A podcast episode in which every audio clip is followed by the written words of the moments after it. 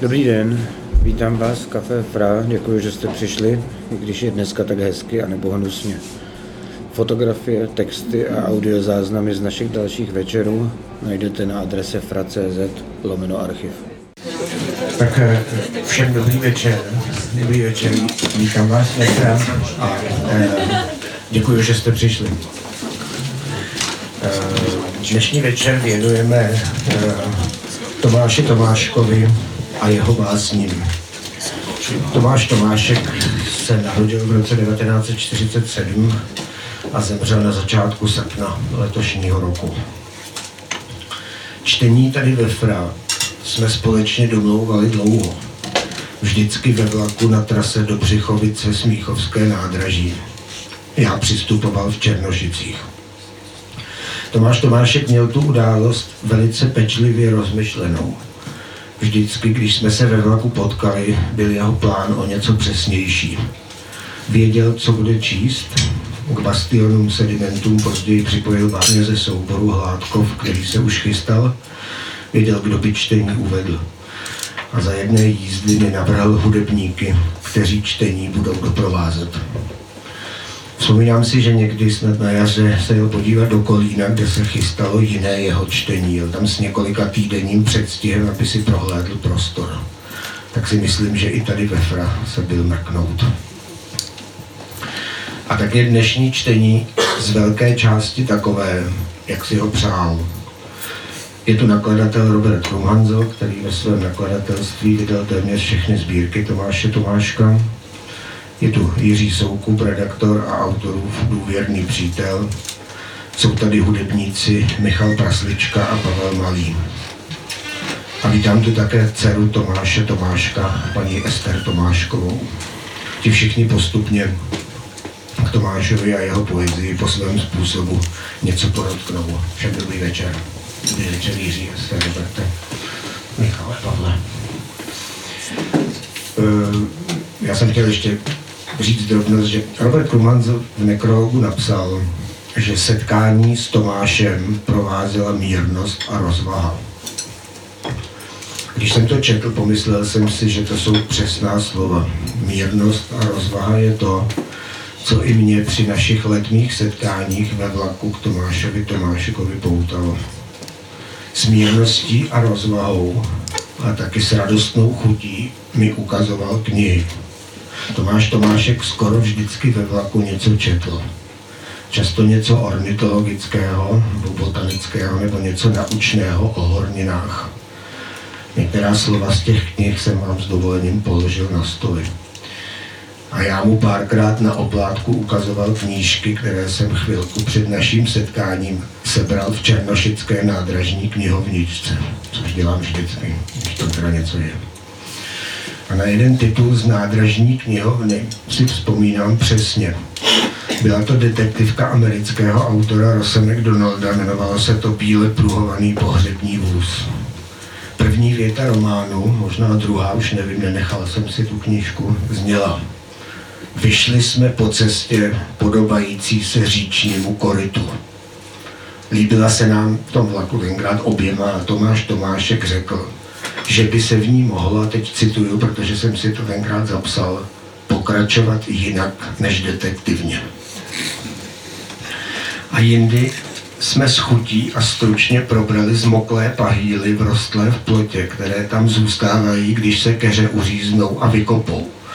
Zahlédli jsme je z okna vlaku u nádražního domku před Radotínem. Hned mi bylo jasné, že Tomáš Tomášek o těch zvláštních předmětech dávno přemýšlel. Říkal jsem mu, že jsem si v dětství skálo pevně myslel, že ty pahýly se do plotu dostaly tak, že někdo štípal dřevo a některé kusy od sekery odlétly tak prudce, že se navždy zarily do pletiva plotu.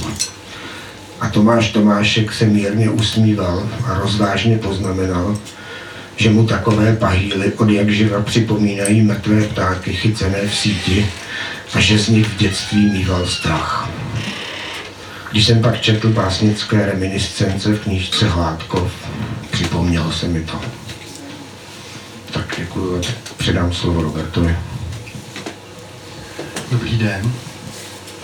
Já bych se s vámi rád podělil o několik uh, zážitků z, ze setkání s Tomášem z letošního jara byly ve směs, když by se dalo vzpomínat i na jiné, na jiné události, ale tohle jsou vlastně dvě věci, které mi uh, které se mi vracely nebo se mi vrací a, rád na ně vzpomínám a zároveň pro mě představují jakýsi, jakési pokračování rozhovoru s Tomášem.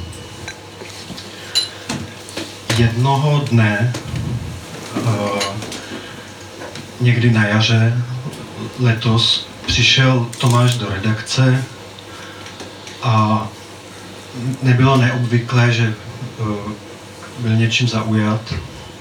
A tentokrát to byla kniha Jonáš.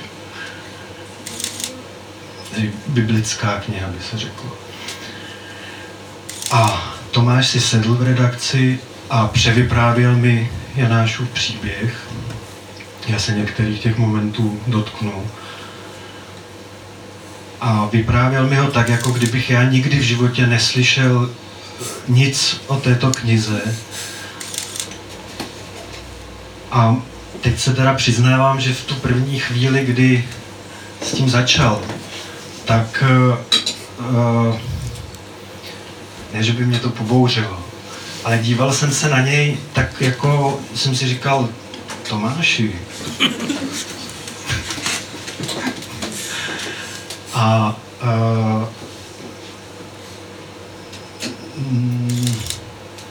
Myslím, že to, byl, že to byl ten moment vlastně, že já jsem byl ten Jonáš v tu chvíli, ten, ten prostě, kdo se rozlobí, protože uh, se mu říká něco, co uh,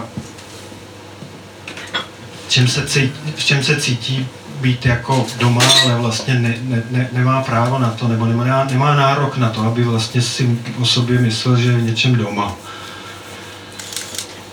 že něčemu rozumí líp než ten druhý. Eh, tady to, tady to eh, setkání se vlastně potom zopakovalo asi za 14 dní, kdy Tomáš přišel znovu a říkal mi, tak jsem si tu knihu Jonáš přečetl hebrejsky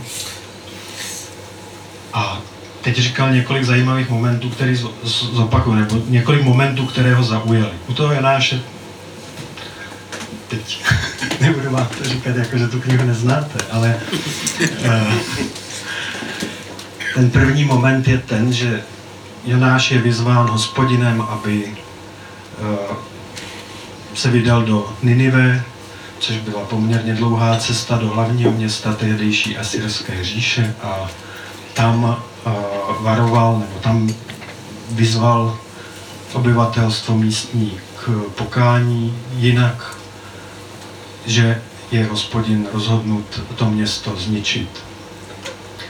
Jonáš neposlechl a vydal se do Taršíše, což je úplně na druhou stranu Ninive, jakože dneska severní Irák.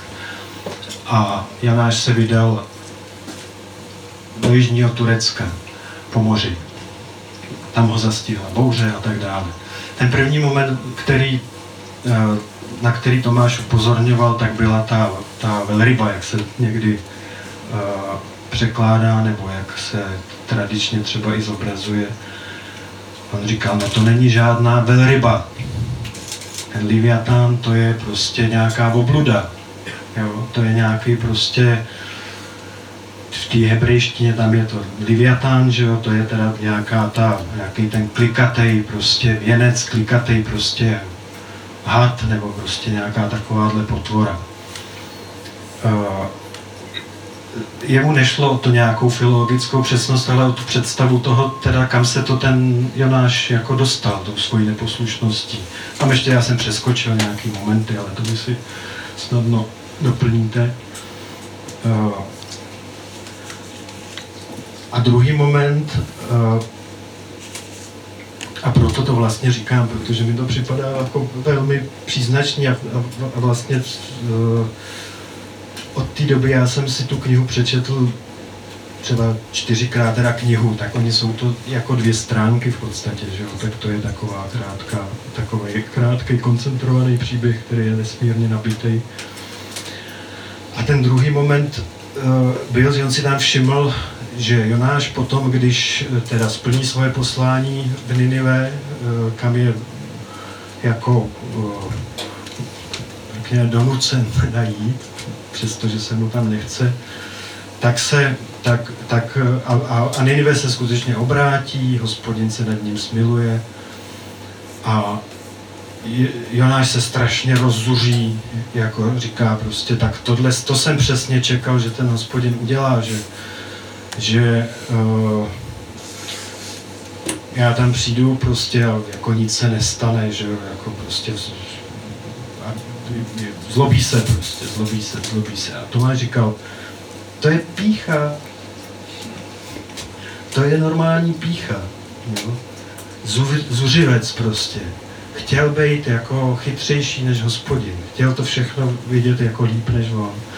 A upozorňoval teda na, jeden, na, na jedno místo a to, když teda Jonáš odejde už z Ninive a postaví si nad městem stánek, on říká, to se při, překládá přístřešek, ale tam je stánek. A to je opravdu ten stánek, jaký si židé stavěli uh, o svátku stánků, česky by to byly nějaké jako dožínky nebo něco takového, svátek sklizně.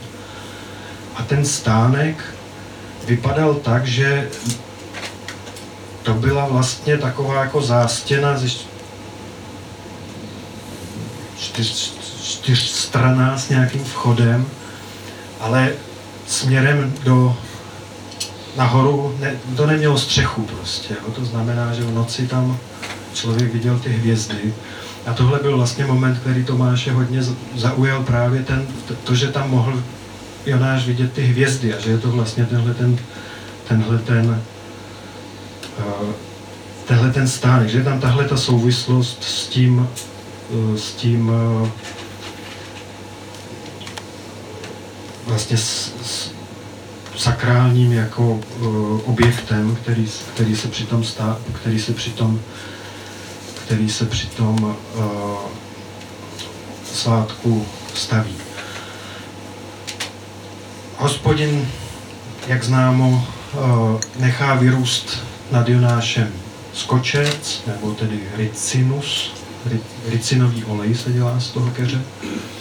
A uh, tam je tedy ta poenta té, té potom, té, té, té, té, toho opravdu jako pyšného jednání uh, potom na druhý den pošle červa, který ten ricin, ricinus nebo ten skočec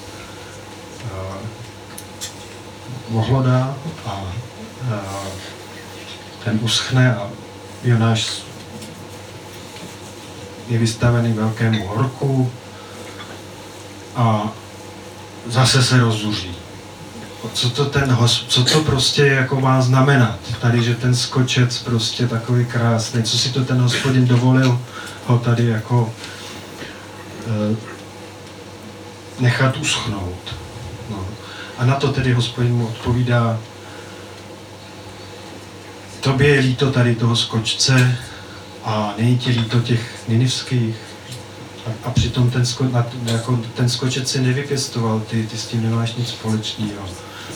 No, tak to byl takový vlastně jeden, eh, jedno mm, pro mě mm, krásný setkání, nebo dvojí krásný setkání s Tomášem.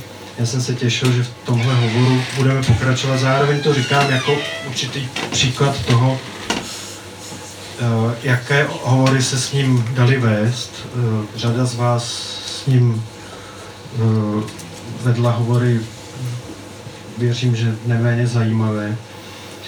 A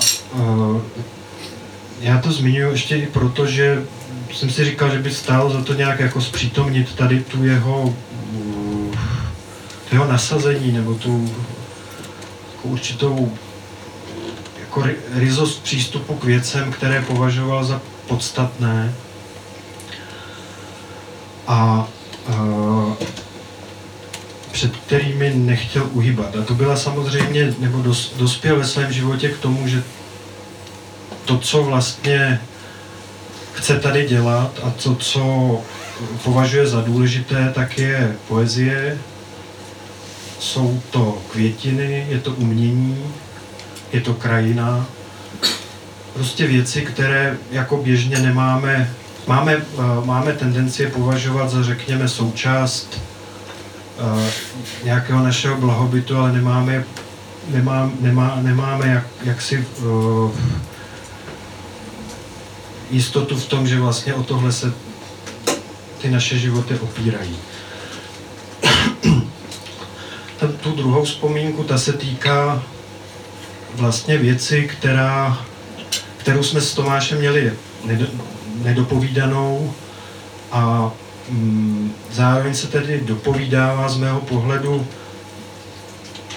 jedním momentem a to uh, je rozhovor na rádio Patriot, který s ním dělal Pavel Zdražil, který si můžete pustit, kdo z vás ho neslyšel nebo nezná. Uh, je to na internetu dohledatelné. A v tom rozhovoru se objevila, uh, objevila pasáž, kterou potom část kousíček přečtu, ale začal bych zase setkáním a to setkání s Tomášem se uskutečnilo 24. února letošního roku, což všichni víte, co se stalo. A uh, u toho setkání byl i Václav Sokol, který potom tedy nakonec ještě něco řekne o tom, jak, uh, jak uh, kreslil obrázky k tomu v té poslední knize Hládkov a to, to bylo vlastně pracovní setkání a my oba teda, nebo takhle já jsem to vnímal, myslím si, že Václav by to mohl potvrdit, jsme byli od rána jako velmi napjatí prostě tou začínající invazí na Ukrajinu a vlastně uh, jako byli jsme to plní, chtěli jsme nějak se o tom bavit. A Tomáš to úplně prostě odmítal, úplně uh, jako ignoroval, šklebil se, jako co to prostě máme, Ono se teda postupně, nebo mně došlo postupně, že, se, že, že to bylo tak, že on o tom nevěděl, že, že, že uh, k tomu vpádu těch vojsk došlo, protože v novinách to ještě ten den nemohlo být a on nesledoval internet, neposlouchal rádio, neposlouchal zprávy. Ale vlastně tenhle ten jeho postoj k té válce uh, jako byl kontinuální předtím i potom v tomhle smyslu, jako o tom se prostě nebudeme bavit. No a tady v tom rozhovoru, eh, který mm, je v, k tomu poslechu na tom internetu, jak jsem říkal, tak Tomáš říká, to, co se děje, tentokrát prožívám hrozně silně. Co se děje na Ukrajině. A člověk hovoří z bolesti a zároveň si vyčítá, že nedávné války jsem takhle nedovedl vnímat. Když bylo rozbombardovávané Aleppo nebo Bagdád Američany, tak ti lidé tam umírali také, stejně jako v Charkově nebo v Mariupolu. Strašné to je, ale nejstrašnější na tom mi připadá, že člověk se v průběhu dějin nijak moc nemění. Lidská struktura je podobná ale teprve v poměrně nedávné době lidstvo začíná mít nebezpečnou moc spáchat sebevraždu. To dřív nešlo, to se mlátili po hlavách, bylo to strašné, ale teď je to úděsné. Pak mluvil ještě o tom, že je dobré si tedy uvědomit, že tu temnou postavu máme každý také v sobě. No, já ještě to doplním třetí jakoby jsou situací, kterou jsme zažili, eh, když mi Pavel Reichmann kterého jsem už jmenoval teď, ale vlastně uh, mi říkal, že uh, vlastně jsme si povídali s Pavlem o tom, že uh, nějak podobně reagoval Tomáš i v hovoru s ním. A byl tam takový moment, který tak mě třeba oprav, jo, když by to nebylo to přesně ono, ale Pavel měl říct a takhle jsem si to zapamatoval, že kdyby sem přišli ty Rusové, tak vytáhne ten svůj samopal, co má doma a půjde jim naproti s ním. Jo. A Tomáš na to měl reagovat tak, že řekl, já jim půjdu taky naproti, takhle. Ukázal takový gesto. A to nebylo gesto To ještě řekl, že se bude smát. To nebylo ges- gesto, které by je vítalo, ale bylo to gesto, které se nastaví v té, v té, v té situaci, nebo aspoň tak já jsem to pochopil. No a teď chci říct to, a tím to jako uzavřít, uh, že uh, si uvědomuji, že je důležité, aby tady byli lidé jako Tomáš, kteří budou říkat, že, nebo kteří, uh, kteří, kteří udělají tohle gesto, a nebudou chtít vzít do ruky ten samopal. A ne proto, že uh, uh, by to byli nějakcí zarytí pacifisté, nebo to měli nějak jako v hlavě prostě pomotaný, ale protože, a to mi připadá, že je to Tomášovo sdělení, že prostě jsou, že, že určitým věcem je potřeba postavit nějakou mez, a ta mez nespočívá v tom, že vlastně se chovám stejně, ale v tom, že říkám, že tady je ta mez. A teď vůbec nemluvím o tom, že by se nemělo bránit Rusku, jestli mi rozumíte.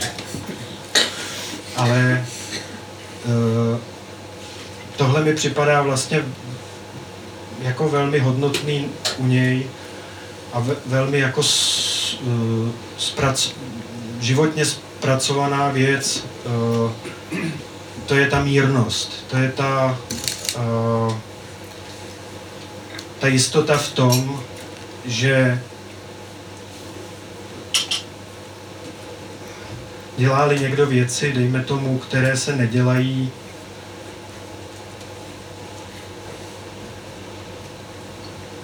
tak já se můžu přece chovat nějak svobodně i v téhle situaci. Samozřejmě za to platím, to si musím zodpovědět. No, tak to je vlastně asi tak teda všechno, co jsem chtěl, o co jsem se s vámi chtěl podělit a potom tady ještě já jsem udělal pár kopií té knihy Jonáš, tak to, kdo chcete, tak vám Tomáš posílá tady ke čtení a kdo třeba nemáte eh, po ruce eh, Bibli nebo kdo, kdo byste chtěli třeba po cestě domů si potom tady ten text přečíst. Tak děkuji za pozornost a my se teď budeme věnovat poezii. Jo, tak to. My jsme eh, eh, vybrali v takových třech vstupech eh, eh, každý vlastně ve třech vstupech projdeme všechny tři sbírky, které vyšly, eh, vyšly v triádě. Eh, někde to vybral Robert, něk, někde já, někde jsme se podělili. Takže sedimenty, magmatity. Když vyřknu srdce, myslím střed, těžiště, místa země, uzly vztahu.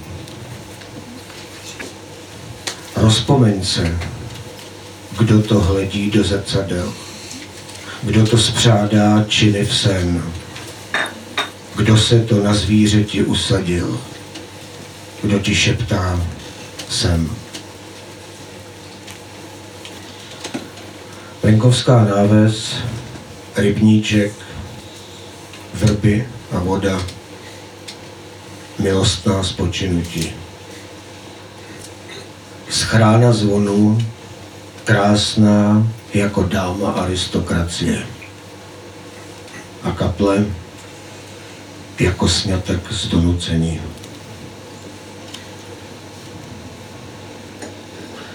V ruinách zámeckých ozvěna hudby stále ještě zní.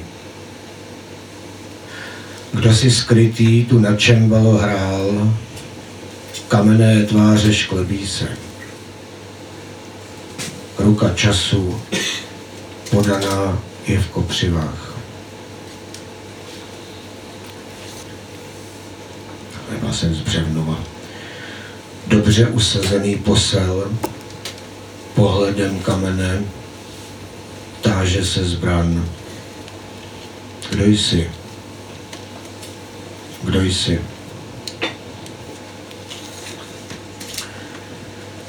Pod dívou jara teplý dech zasležet na zádech a zvuku pradávnému otevřít se. Tak monotónně zní včel zpěv, tak šumí v žilách krev.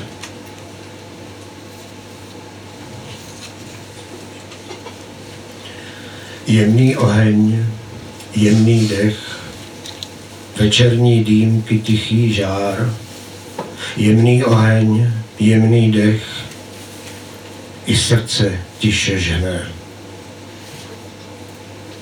Není kam spěchat, není kam jít, nikdo nepřichází. S poznámkou veliké očekávání.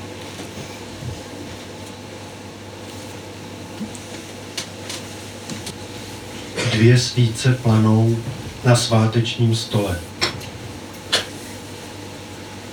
Dva ohně ve tvém domě.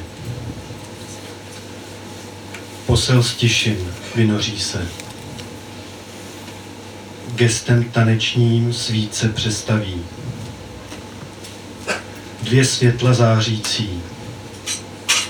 Dva stejné ohně. Planou ve tvém domě nikdo nic nepozná.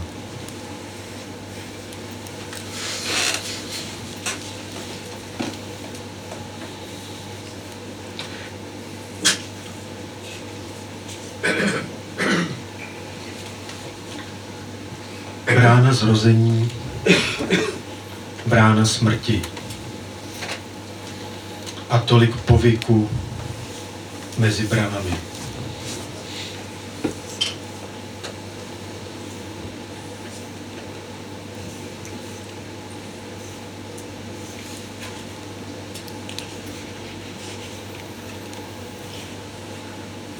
Starý dům bude zbořen, ortel je znám.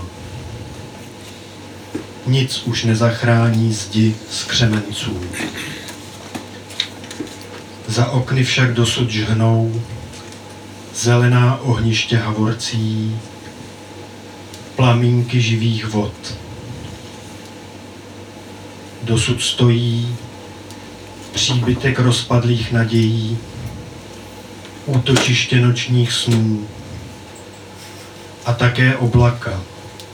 Plynou tříště par, putující vření, ustavičné převalování. Nic však nezachrání zdi skřemenců.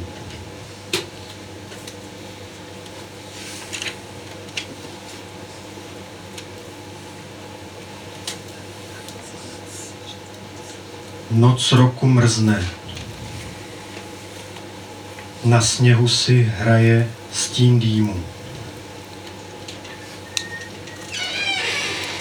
Noc roku, hlubina vzpomínek, sebezpitu, kde nastal plachý pád, i touha i karova. Noc roku mrzne, je čas pozorně přiložit do kamení. Den osmý.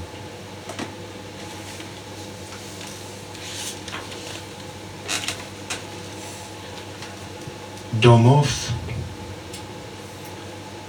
ani dům, ani lože, ani stůl. V jiném srdci být jiném srdci.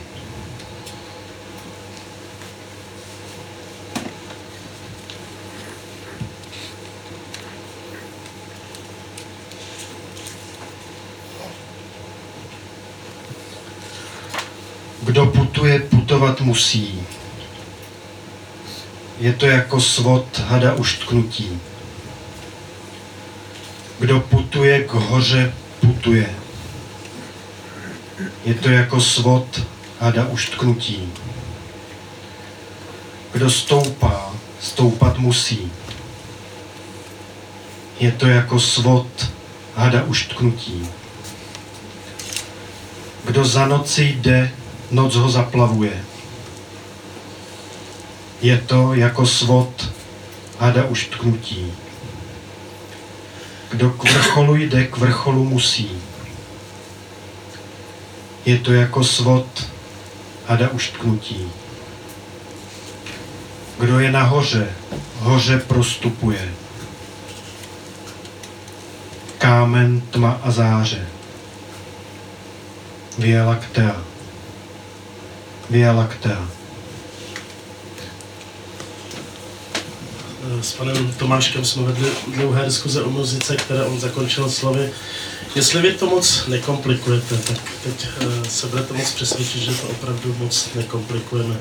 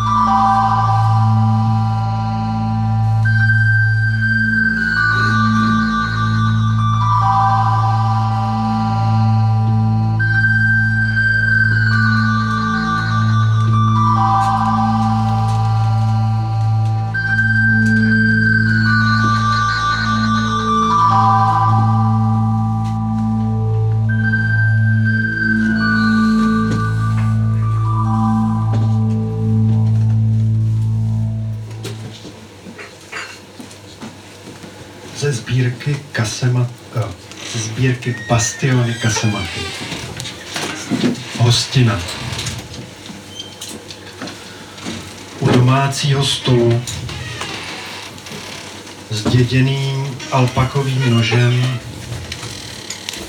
sváteční pokrmy této noci rozdělit. Zděděným nástrojem napjaté struny této noci rozechvět. Zděděným džbánem skrytá světla této noci pojmout. Zděděné poháry naplnit.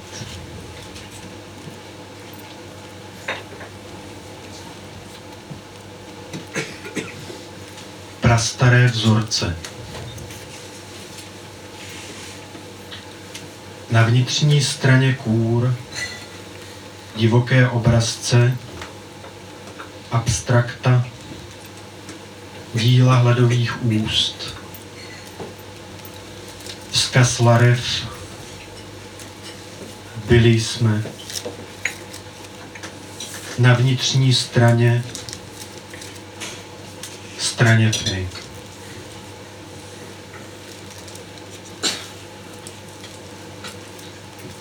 Monumenty.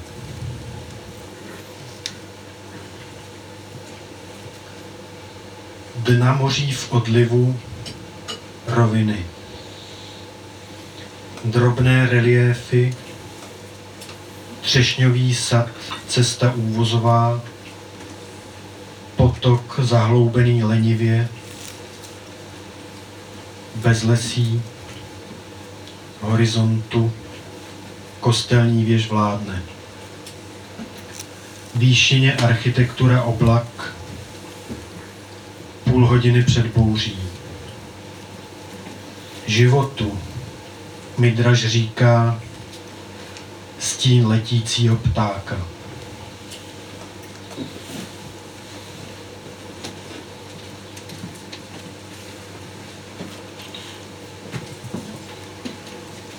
Záboří. V polokruhu mlčí starci statků, mlčí zdivo, kámen archivolty, dřevo zvonice i sloup, polí poušť i nebe, zaniklá nálevna.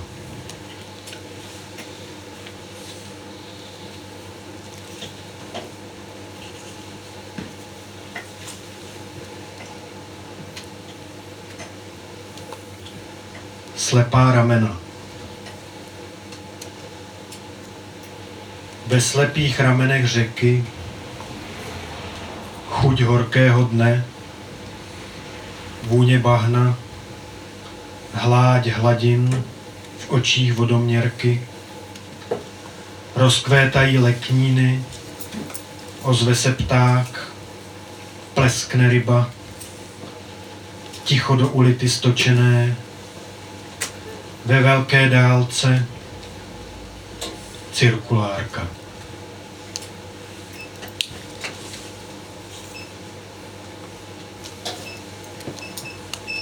Mozaika.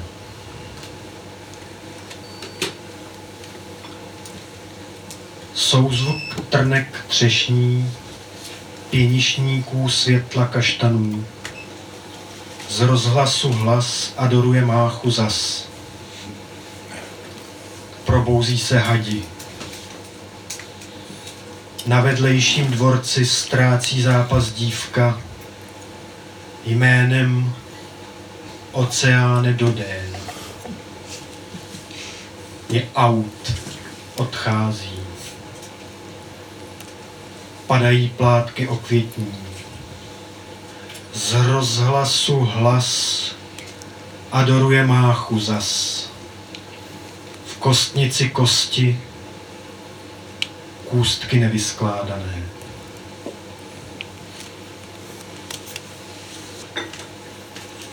Kras je vykrasové. V hlubině pod ztracenými vodami proti pohyb růstu. Vše ponorné, proti stalaktitu stalagmit, proti pádu vzestup, vše neměrné, pomalé, nespěchavé soli, rozpuštěná zklamání.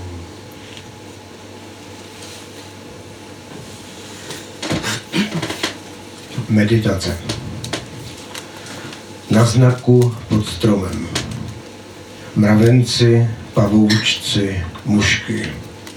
Vrzání větví. Za rybníkem traktor a někde v dálce hřmí. Žádný pohyb. Jen myší tlapky myšlenek pod stromem přebíhají.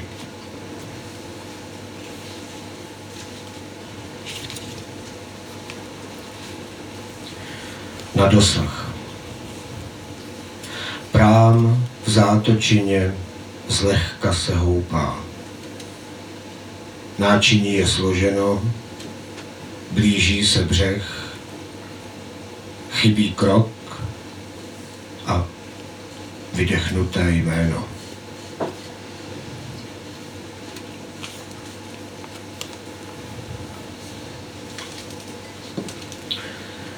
doteky. Parfém ztraceného sněhu. Ruach. Tři palce nad zemí, křehký květ. Objímá.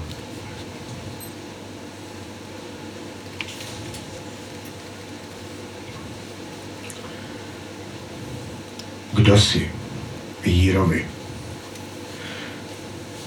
Při stoupání lesní cestou padlým stromem donucen poklekl před maličkým zářícím květem. Lysimachia novularia. A pomyslel si, teď člověk ve mně přesný rozměr našel.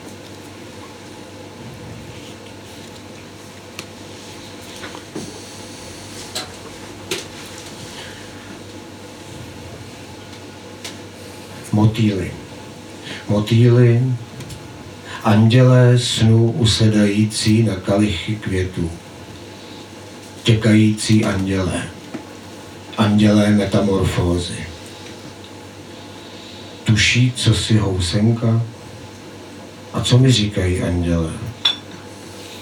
Co říkají motýly usedající na kalichy květů?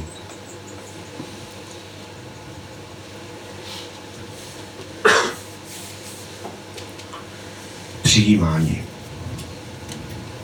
Dnes po celý den konal se obřad. Z oblohy snášel se déšť. Zempila. Filigránské kapky tvořily louží zrcadla. Zempila. Ptáci neslyšně přelétali. Zempila.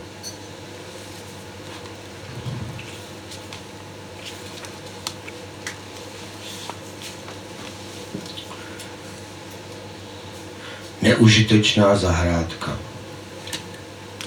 Stařenka, jabloňka, ve větru se chvěje nachýlená. Do šera pozdními květy svítí, vykotlaná. V podrostu kopřiva housenku tělem svým sytí. Tak to byly eh, bastily, kasematy a teda do, uh, dovolím dát slovo uh, Ester Tomáškové a Jiřímu Soukupovi. Ester, ještě jednou děkuji, že jste přišla a předávám. Děkuju. Bych vám ráda přečetla jednu báseň, o který si myslím, že ji asi nebudete znát. Je to text, který jsme našli s mým bráchou, když jsme vlastně den potom, co táta zemřel, jeli do domečku hledat nějaký dokumenty pro ten pohřeb, protože ono obecně táta vlastně před pár lety byl těžce nemocný a od té doby eh, se připravoval na to, že jednou zemře a tehdy si pronajal vlastně dopředu hrob a chtěla, abych u sebe měla doma k tomu tu dokumentaci. A já jsem to radikálně odmítla, že to prostě nechci a že to nebudu poslouchat.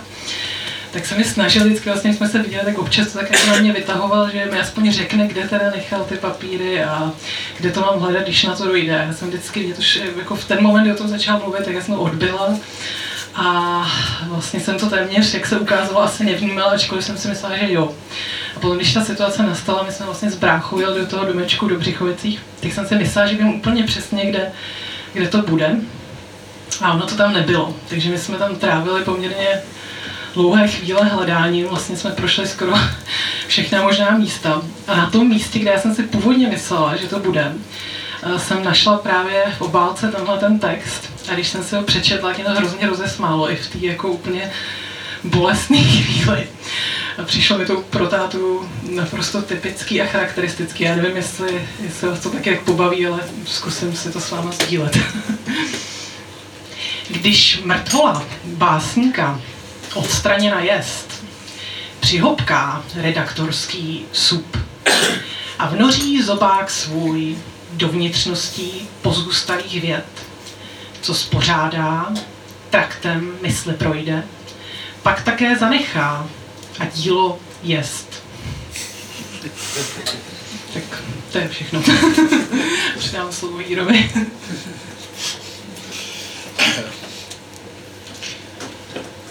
Tady jsem se uh, dozvěděl, že v rámci toho, toho večera uh, nějaké připojit nějaká uh, promluvu k Tomášovi a že to bude ve FRA, tak jsem si vzpomněl, že už jsem tady jednou mluvil a pokud se nepletu, tak to byl dokonce možná úplně první, tenhle ten podvečer v roce 2005. A tehdy to s Petrem dělala ještě Karolina Jirkalová. Samozřejmě jsem si podezřel, když říkám, že to bylo úplně první. Bylo to uvedení tehdy ještě rozepsaného románu z přítomného Ivana Matouška Adepti. A tak jenom jsem si uvědomil, že to zaslouží jako velké, velký respekt a uznání, že i po 17 letech to Petr Borkovec dělá. Docela četně těch večerů je a jako by neměl dost své práce a dost svého. Tak tady k tomu. A teď tedy k Tomášovi. A ještě to váže jedna, pamatuju si, že ten úvod k Ivanově psaný v tom roce 2005 jsem opřel o diskety s texty psanými v textovém editoru T602. A po 15 letech jsme tedy postoupili k textům psaným na psacím stroji. Taková práce má, má, svá, má své kouzlo, například to, že vedle osobních setkání, které byly v tom posledním období komplikovanými,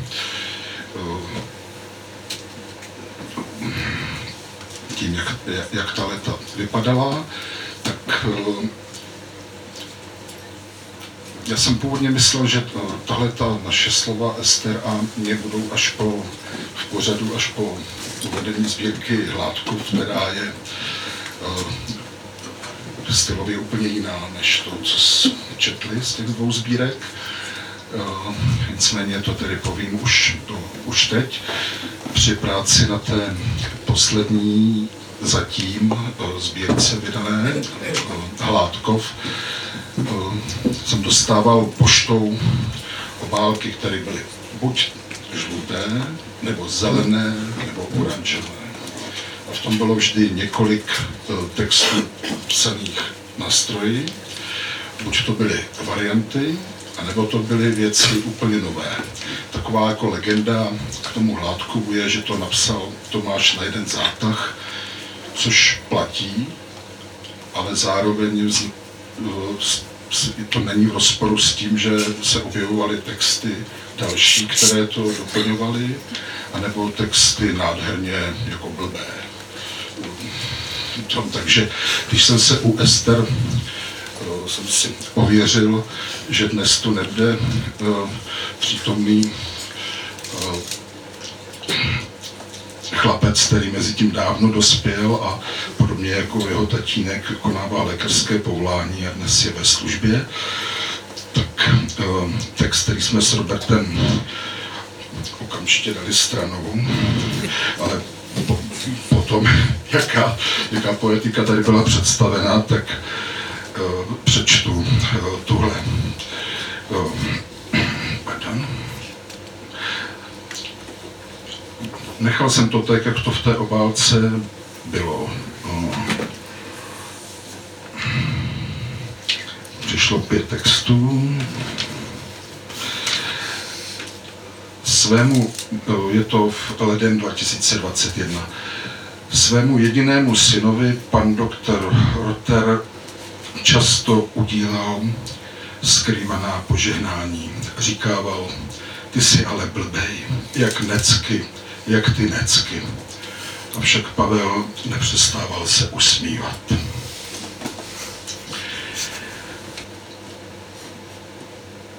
Dále jsem chtěl vzpomenout, že uh, Tomáš při svých cestách nejezdil jenom za zvonicemi a sousošími, ale také za lidmi. I Dnes jsou zde například lidé, s- kteří vždycky říkali jako polapští básníci, s kterými se seznámil, kteří pro ně byli důležití. A Tomáš se vyznačoval takovou vlastností, že a, o svých a, přátelích, podobně jako o tom Jonášovi, mluvil vytrvalé a, plasticky líčil, že jsme se například tady s Karlem to poprvé viděli až na pohřbu Tomáše a přesto jsem měl dojem, že poznávám člověka, s kterým jsem obezmámen. A v letošním roce již za mnou přijel eh, do Liberce, bylo to 20. dubna, tak eh, jsme se do- domluvili na schůzce s, s libereckými básníky, které zaujala jeho, jeho uh, poezie. Dnes se tady nebude asi příliš mluvit o sbírce Vědra, kterou vydal eh, v pardubickém nakladatelství paní Lenkové. A jsme měli, důvod s Robertem, proč to nemá být v triádě. Přesto jsem ho tou sbírkou doprovodil. A to, že je eh, strhávala, v tom mě nepřekvapovalo. A když jsem nabízel ty polohy, které jste tady četli, tak mě eh, použili výraz, to je, to je kmecká poezie. Já jsem se v první chvíli jako lékl, ale pak jsem říkal, vlastně, vlastně jako, vlastně jo, my jsme se s Tomášem seznámili, už byl docela jako vysokém jako věku a ta první sbírka v triádě vyšla v 69, myslím, že mu bylo 69, když vyšly ten Menty. Tak proč mě to tak vlastně konvenuje? No tak, protože taky do určitého věku a proč se toho bát? Chabě jsem tedy naví, na, namítl, protože to už byl, když tenhle výraz spadl. eh, A co, co ten Hládkov, to je úplně jiný. A oni se na mě tak jako podívali z těch 35 až 40 let tohle ohlednutí a řekli jako no právě. Takže já ten termín kmecká poezie přijímám vlastně jako s radostí a tím bych to asi teď zakončil. Ne, ne, ne, ne, ještě ne, ještě jsem chtěl něco přečíst, jinou, jinou polohu. To je krátký text eh, ze sbírky, kterou, hm, která je zatím v rukopise. Myslím, že to navazuje tou polohou na to, co tu bylo čteno na, v těch, z těch předchozích dvou sbírek, ale ještě jde někam dál. Proměna krystalu baritu v křemen stala se prostoupením. Proměna dřeva v kámen chalcedon stala se prostoupením. Závorka prostoupení žádám tě. Konec závorky. Tak děkuji, eh, taky, tak, eh, tak několik básní z, eh, z Hládkova, ty, které jste nedali stranou.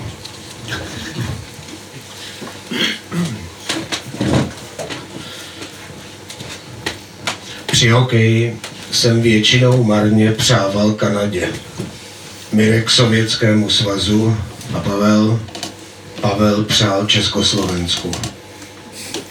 Z křesla v pokoji pod mračem zkoumavě hleděl pan Lichtik. Paní Lichtigová zapnula televizi. O, ta radost. Když toho roku přijeli Trail Smoke Eaters v útoku bratři Vorvikové. Sovětský svaz byl poražen.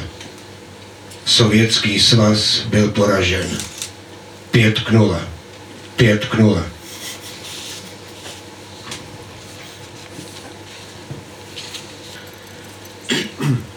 V Mokřadech, cihelny na Panenské, jsem chytal čelky. Zejména samečci byli nádherní. A těch motýlů, pro některé nemám ani jména. Ale když se mi na ruku přisála pijavice, ovanul mě děs.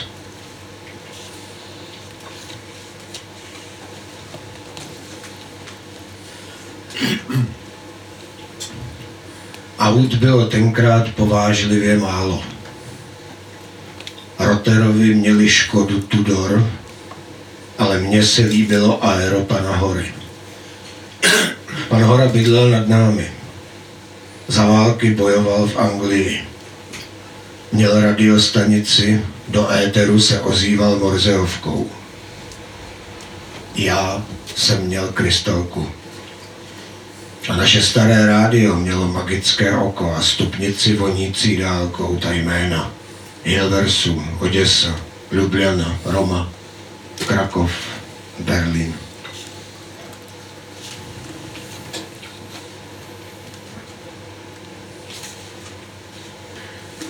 Čítával jsem rytírny, Verneovky, Gulliverovy cesty a výlet pana Broučka do měsíce. Líbil se mi výraz z vikárky vyšel hápavým krokem. Šetřil jsem si kapesné a na pohořelci si kupoval brožurky o hvězdách. Až později jsem četl Viona a kradl v antikvariátech básně.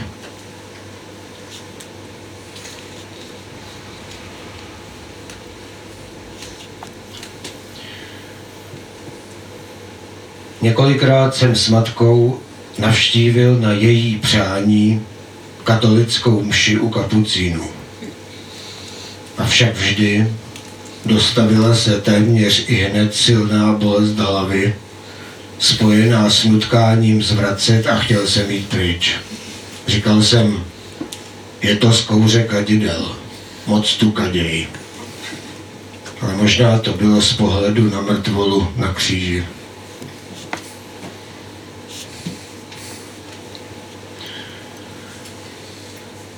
Prosinci doprovázen andělem a čertem objevoval se i u nás doma Mikuláš. Ale když jsem možná čtyřletý rozeznal v Mikuláši pana Drbala, hluboce mě zavrazilo. Po odchodu návštěvy skoprněli i rodiče. Zeptal jsem se totiž, proč jste mi lhali?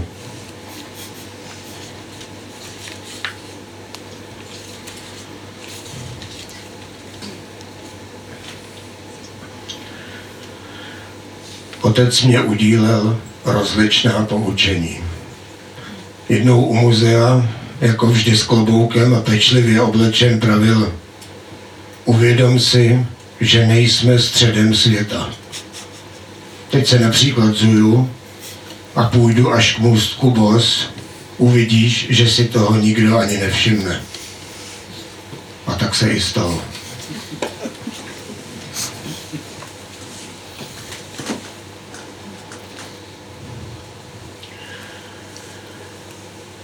Škola vykonávala v duchu osnov pravidelné pokusy zničit můj rozvíjející se vztah k literatuře. Zejména na poezii měla spadeno. O těch blbých básní na spaměť.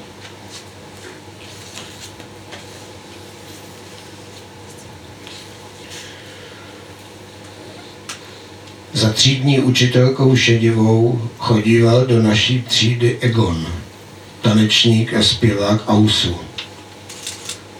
Usedl vždy v poslední lavici a zamilovaně civěl na naší třídní učitelku. Holky věděli, toto se jmenuje láska.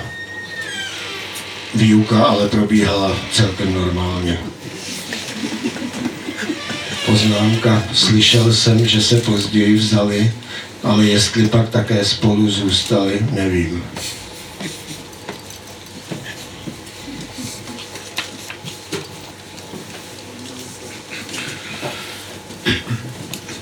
Při spatření vosy matka rozhazovala rukama a volávala Pozor vosa, pozor vosa.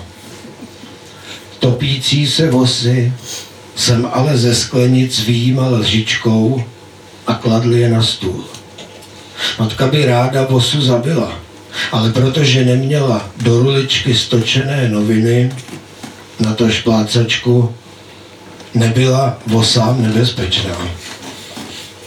A vosy po oschnutí brzy odlétaly. Otec v tu chvíli mlčel až později poznamenal, ale ti buddhističtí mniši košťátkem umetající cestu před sebou, aby snad nezašlápli nějakého mravenečka, to už je přehnané, Tomíku.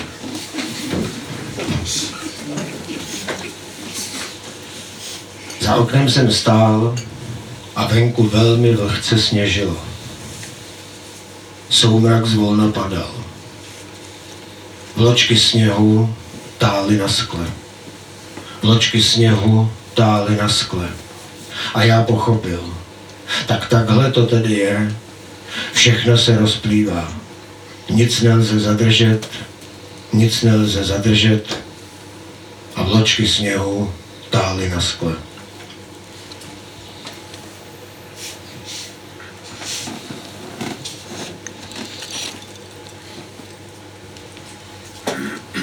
Z vítání Gagarina jsem utekl, ale na jeho výsost císaře Haile Selassie jsem byl zvědav a nebyl jsem zklamán.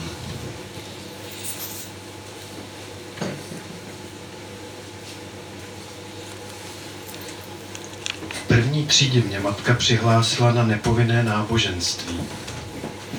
Ale ten velebný pán mluvil o světě tak naivně, že mě to připadalo nesnesitelné. A nechtěl jsem tam chodit. A nechodil jsem. Ale naslouchal jsem pozorně, když mě otec vyprávěl o královském synu Siddhartovi, který se dokázal vzdát budoucnosti i všeho, co měl, aby se mohl zcela oddat hledání pokladu ve svém nitru.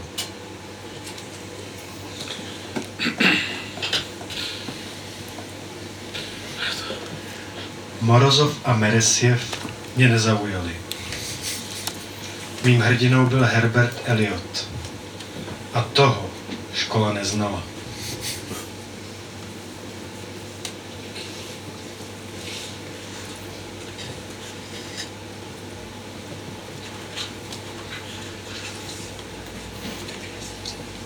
Nemohu nezmínit obraz pozdně odpolední, sluncem prozářené, slu, prozářená ulice.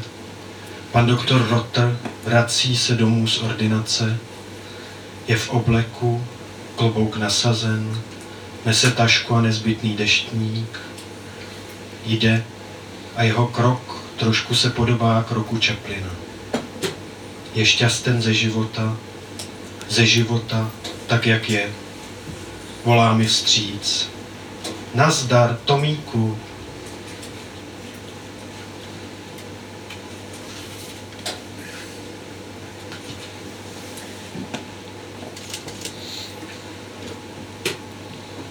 Ze sněhu postavili jsme hrad. Mirek Lichtik, Pavel Rotr a já. Vytvořili jsme zásobu koulí. Kolem šli kluci z petinky a v přesile nás napadli. Odolávali jsme do posledního dechu. Ale nakonec jsme leželi bezmocně s ústy plnými sněhu. Roberte. Tak já ještě teď poprosím zase eh, Michala Prasličku a Pavla Malýho, jen eh, abyste věděli, že je to opravdu, eh, jak jsem na začátku říkal, jak si to Tomáš přál, tak když jsem pánům říkal, že ty dva první vstupy můžou hrát klidně díl, protože nahlásili maximálně čtyři minuty, tak říkali, ne, ne, Tomáš říkal, že tři, čtyři a pak na konci to můžete trošku rozbalit, tak, tak to pak bude delší, takže se toho držíte. To není ten konec, teď je ten druhý vstup.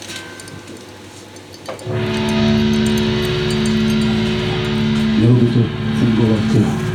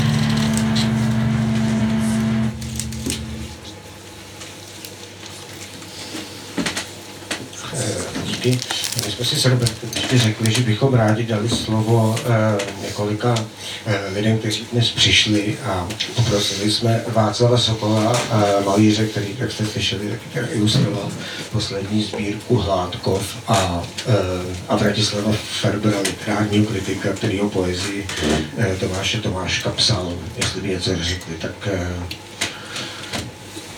pane Sokol, eh, Tak já jsem vlastně pana Tomáška skoro neznal a když mě Robert řekl o té knižce, tak mě to samozřejmě zaujalo, takže jsme se sešli v triádě a e, druhý vlastně setkání bylo na pohřbu, který byl eh, tak jako monumentální, prostý, obřadný, tak jako jsou židovský pohřby. A mezi tím eh, eh, já jsem mu jednou volal, a protože když jsem dělal ty obrázky, eh, tak jsem tak chtěl mít nějaký dotek, jak, co, on, na to. A on byl zrovna na výletě a to jsem si vzpomněl, že tamhle čtu eh, eh, našeho vlastního toulání a on byl eh, zřejmě, eh, že byl na, drá- na dráze, takže jel eh, tou eh, lokálkou eh, z horních eh, no, eh, prostě z hlavní trati odbočuje lokálka, která jede přes Jince a do až jako pod Brdy a to je taková nádherná krajina a tam on byl na výletě. My jsme tam kdysi byli s, s manželkou, protože ona dělala jeden čas u Národního muzea, oni tam měli pod Brdama takovou starou vilu, e, velice, takže jsme tam jako strávili nějaký čas a viděl jsem, že on e, si to byl úplně v klidu a krásně o tom tak jako popisoval, kde je a že tam má svoje oblíbené místa a byla v tom nějaká kaplička taky a No. A, a jinak ještě teda, takže to byly naše vlastně setkání, ale e, co se týče těch, těch obrázků, tak já si e, jako ta původní motivace byla trošku ta, že já jsem břevnovák a e, tam e, a Hládkov vlastně k tomu nějak patří. A já samozřejmě jsem to tam dobře znal, páč do svých 30 let jsem žil tam u rodičů v Břevnově a takže dětství jsem tam, e, jsem tam teda strávil. A, e, a hned na poprvé, jak jsem do toho kouknul, e, tak tam byla ta básnička o tom Haile Selassie a e, to jsem měl jako konkrétní vzpomínku a to se mi hnedle vytanulo v kebuli, e, jak jsem, jak to bylo absurdní, to bylo samozřejmě hluboko, to bylo v nějakých 50. letech, kdy ty sympatie bolševický tak různě klouzaly po různých komoditách a, a tenkrát opravdu na tý, jak se jde jako k Hračanům, tak tam byl opravdu ten transparent a na něm bylo vítáme jeho císařské veličenstvo. Což teda opravdu v té době bylo jako velice takový překvapivý, ale teď si uvědomuju, když jsem slyšel tady ty takový hluboký texty, že vlastně, že jako já jsem tomu nebyl jako úplně práv, protože jsem takový vyučený jako k realismu, i na té naší výtvarné škole, jak nás to učili. A já jsem se nic jiného vlastně nenaučil. A takže já, pro mě to bylo jako příjemné. Já jsem si úžasně to, to užíval, protože to byly konkrétní věci, které jsem znal a, a takže jsem to dělal hrozně rád a jsem za to vděčný. A, a to je asi všechno. Bratislava, ještě dám ten mikrofon tobě.